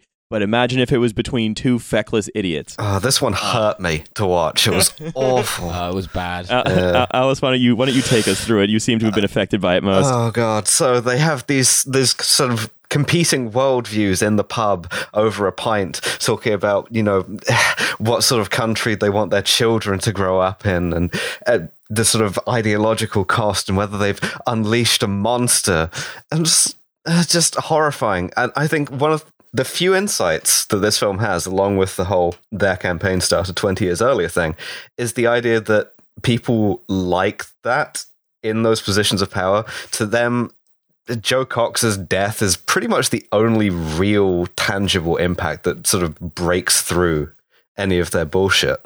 Um, and, e- and even then, they see this as a result of the discourse becoming uncivil. Exactly, exactly. It's it's a it's a spectrum of incivility that starts with yelling and ends with murder, and there's just a slippery slope in between. Well, that's what Aristotle said. Absolutely. Is this, a, is this a, a, it's a continued heating gaming gaming moment yeah. up to that point? It's it's uh, it's it, in that the in that they see and oh, sorry in that in that Dominic Cummings is a gamer. He's a gamer. The whole movie is about him being a gamer and playing a game, and no one understands it because he's too TLDR. smart. in that game was British democracy. Otherwise Whoa. known as Whoa. otherwise known as a Fortnite, uh, no, a Minecraft universe. Look, look, Britain's an island. There's a storm. It's centering on London. It's awful out in the storm. You have to pick up whatever you can get. you always need you always need shield potions. I think Brit, you're trying to build, but people keep on ruining your house. It's Yeah. difficult. It's especially difficult for new for new players somehow, to get on. somehow, like a bunch of Turkish people come and like shoot you in the back when you don't even realize. Dominic Dominic Cummings has just finished writing "Turkey" on the wall of the ladies' bathroom stall as a woman sticks her head in the door and says, "What are you doing in here?" And he turns slowly to face her and says, "Have you ever heard of a fascinating book called The Game?" Dominic Dominic Cumshot, political pickup artist. He's just negging the voters. I think in a way that face off between Cummings and Craig Oliver in some ways represents part of the problem of how it's depicted because they are presented as, as diametric opposites when of course they are both conservatives. They were both in the conservative government together. Craig Oliver as director of communications to Cameron and Cummings uh, as to Gove. Now it's true that Oliver did successfully block Cummings' appointment post 2010 for for a year, for a year, and then and then and then the uh, the, the the the genius got it got in found his way into the building. But if if you are a socialist or on a- on the left in any way, or or still more Alexia, you would feel entirely unrepresented by that scene and also by much of the film. That at no point in the drama does anyone really criticize the the, the, the notion that the EU can be attacked from the left doesn't exist. Um, actually, while we're at it, Scotland and Northern Ireland, I think, don't exist. The parts of the UK that voted Remain for very good reasons. Sorry, George, I've not heard of those words before. it's a it's it's not gonna Scotland, Ireland neoliberalism. You can't define any of it. exactly. right? So it's the the whole film basically culminates in Craig Oliver and Dom, and Dominic Cumshot doing what every sensible political analyst says people should do is they get a beer and they talk over their problems. But and then and then they're just sort of they're sort of fretting a little bit about what's gone on and then but again only as it's ah this shows how low our politics has become and we we on these opposite sides and it's like it is and the reason I know it was written by a Lib Dem is that it assumes that Tory is the only correct worldview. That's how I know it's a Lib Dem movie. Um, any case, Let's get back to what we can all agree on: a 10p charge on plastic bags. so Leave wins, uh, as we all know, and then there's a phantasmagoric sequence where we hear a minor, it for me, a minor key version of Rule Britannia, so we know that that the country has become Oh, but twisted. it's also like an 8-bit low key, Yeah. yeah, uh, minor key version, like like a polyphonic ringtone. gamer. Yeah, I mean, it was originally going to be the Crazy Frog, but they couldn't get the rights to that. right, everyone's drinking champagne. Cummings has a lager because he's a man of the people. He- Legend. and he looks directly up at the camera. Brain God. Wow. um, he knew it was a film the whole time. I fucking hated those House of Cards bits, pieces to camera too. Like, Yeah. ugh, clearly borrowing from the same sort of Ah, thing. this would have been so much better if they'd have had like post controversy Kevin Spacey. yes, definitely so. Tap to leave the lead, lead the leave campaign is Kevin Spacey as himself. yeah. Um, and so the You and I know we don't pay the European Union 350 million pounds a week, but that's between you and I. That's not for them to know. uh, so he he the the last sort of line uh, outside the framing device, which is being which is Cummings being interrogated by the ICO, which happens at the beginning and the end of the film, as he just says, "I can't hear it anymore. Can you? It's gone." What the fuck does that mean? The sound of the underground. What what's the imply? Does that mean like what? Would this one vote like let out all of this pressure? Everything is solved now. Like like people are happier. Like what? What do you fucking mean? Well, this this is again casting Cummings in some respects as he wants to be seen, which is as first the genius who delivers the victory, then the genius who's betrayed, mm-hmm. because he wasn't made Wow. world king. And and this is this is again his own his own methodology. Essentially, his argument now is Brexit's gone wrong because um, me and Gove weren't in charge. Yeah, because Theresa May didn't believe hard enough. Mm. Basically, that's because that's all it comes. He's like, yeah, we have to do uh, pre- math for presidents and computer science for getting your dick sucked or whatever. And then it's all it uh, all of Yeah. his actual substantive arguments come down to basically belief and sort of well, nationalism is actually kind of nice. That's everything he has to say. The people deserve Gove, you know. They they voted to get rid of the faceless European bureaucrats. They want to be ruled by a sort of pepper army with some eyes drawn on it, you know. They want to be ruled by someone who, like him or not, has a very distinctive face. Yeah. Yeah, it's just so. He looks like it's like someone's made a balloon model of him. That's sort of it's weird. Um, And in the again- Prince, Machiavelli said that the essential attribute for any ruler is that he sticks both of his lips into a bottle when he's drinking from it. Well, I, thought, I thought he kind of looked, looked a bit like the Cristiano Ronaldo statue, um, the bust, but like just oh like yeah. a, it's like a skinnier and paler version. Mm. Um, In a thousand years' time, all that remains of our society is just statues of Michael Gove. the aliens arrive and they're like, "What kind of perverse planet was this?" so the, the the the final scene uh, is um, the information commissioner says, "Mr. Cummings, you are the unknown soldier, the real puppet master. We are living in the world you created." Did Dominic Cumshot just write this movie? Is that who actually wrote it? Because I can't see how anyone else, unless they're a real idiot, would be taken in by this huckster to write that fucking line. It's literally the bit in Batman Begins where you find out that Liam Neeson isn't Ra's al Ghul, or that he is. I can't even Yeah. remember. You know, Liam Neeson is Ra's al Ghul. That's it, and it's not the Chinese guy who dies in the fire. Razel Google. Ra's al Ghul. Yeah. Are we not going to do uh, Craig Oliver retching in the streets, oh yeah, he does. He get he gets so mad about which, which actually happened uh, What, he- by his own? uh, he puked in the street. Cool. well, Very close cool, to- Craig. yeah. Craig Oliver had been on the Jaegers the night before, drowning his sorrows. Craig Oliver trying to get skinny for bikini season. But as ever, you know, conservatives more more repelled and disgusted by by losing than than than the actual harm they've created. Well, the, the, lo- the lowest point for him was like, look how low we've sunk. Uh, right before Jo Cox is murdered, is like the flotilla with Bob Geldof on the Thames, and he like looks at that on the TV and is like, "Is this what we've been reduced to?" Holy fuck, that was so insane. The whole like that was literally the most Alan Partridge moment of the entire campaign. There were a lot of contenders. Mhm. I remember I was like that day I was in a waiting room for like a casting session at some Russian TV station. I literally spent eight hours just watching the news and I genuinely thought I was like high.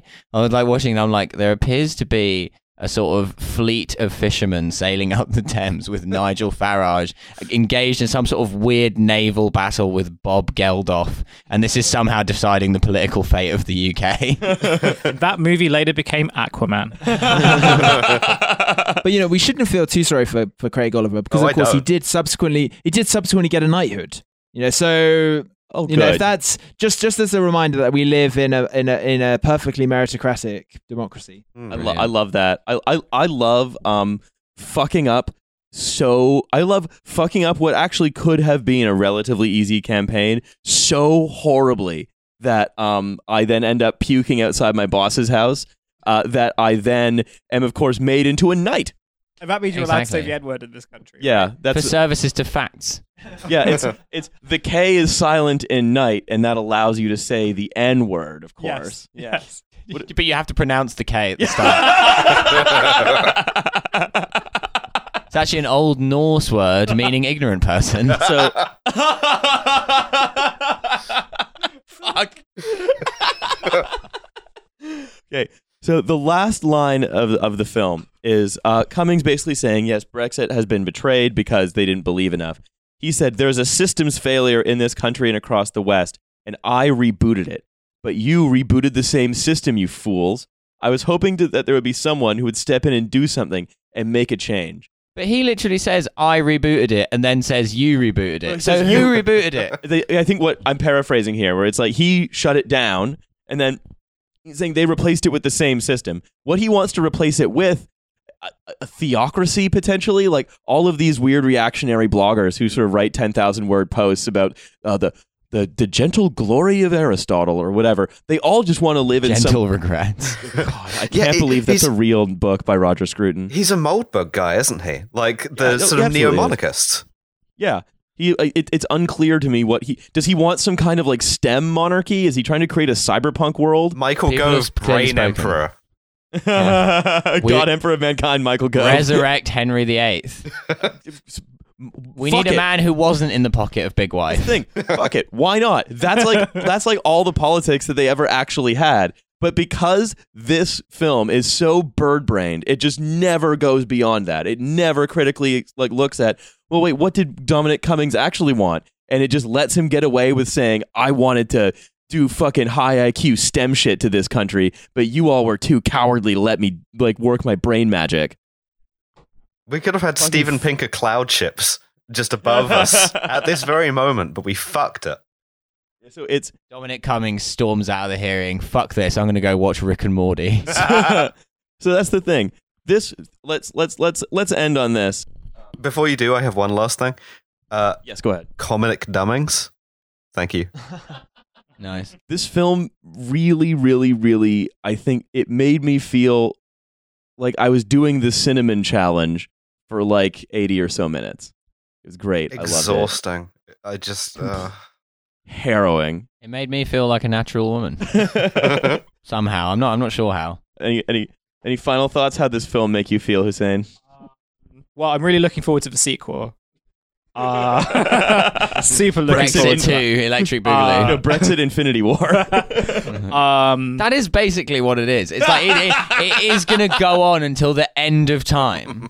yeah, we live in 2016 forever. We're in we're in Craig Oliver's Fuku- personal hell. Fukuyama was actually right that we do live in the end of history because all of the stuff that happens now will just go on forever. It will never become history. Yeah, it just Because, gets dumber like- and faster. Yeah, yeah. Like, like, It's it's, like just, we're living- it's like Groundhog Day. you're living 2016, except every year it gets faster.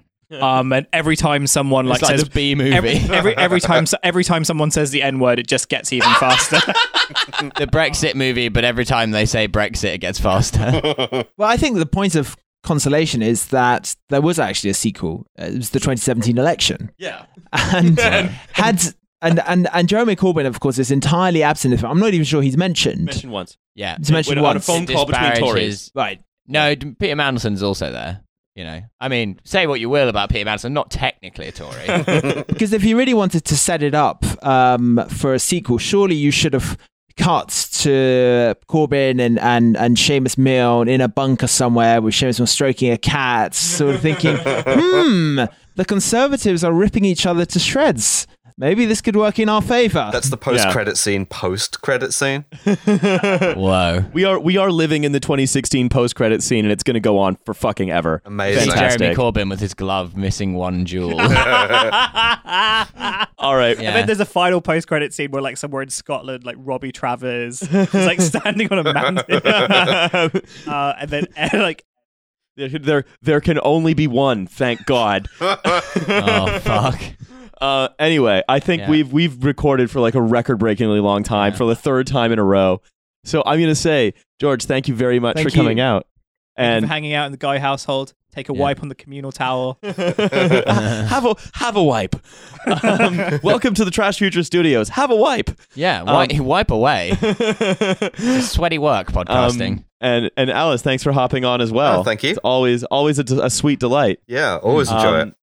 And finally, as as usual, we have a live show coming up on uh, Thursday, the twenty first of February. Got Yeah, it right correct. that time. Not the 21st of Thursday. no. um, and uh, we also have a Patreon, which you're listening to. So thank you very much for that. But uh, keep going. Maybe subscribe to the acid tier if you really like the show.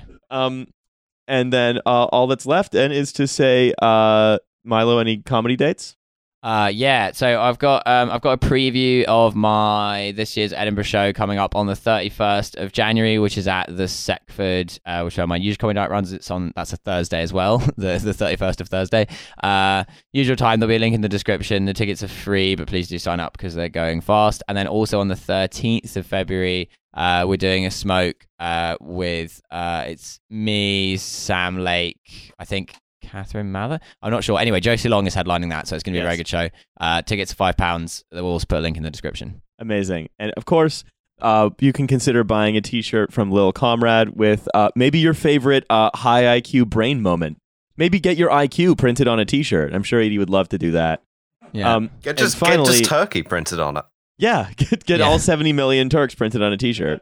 and then uh, finally, this no, it would remains have for to me. be Raz Al Google. Finally, it remains for me to yeah, actually, someone do someone do please buy Roselle Google. I would very much appreciate if someone did that. Also, buy our mugs. We still have Oh, the yeah. merch. If anyone wants a soup mug yeah. or or one of our other reasonably mugs, priced soup. a, a very it's reasonably not that pri- expensive a mug. It's like twelve dollars. Yeah, that's not bad. Um, yeah, and finally, reasonable. come on. all that remains to be Supporting to- your favorite all that boys. remains to do is to thank Ginseng for the use of our song. Here we go. You can find it on Spotify. It is a very good tune. Thank Yeah. you and good night.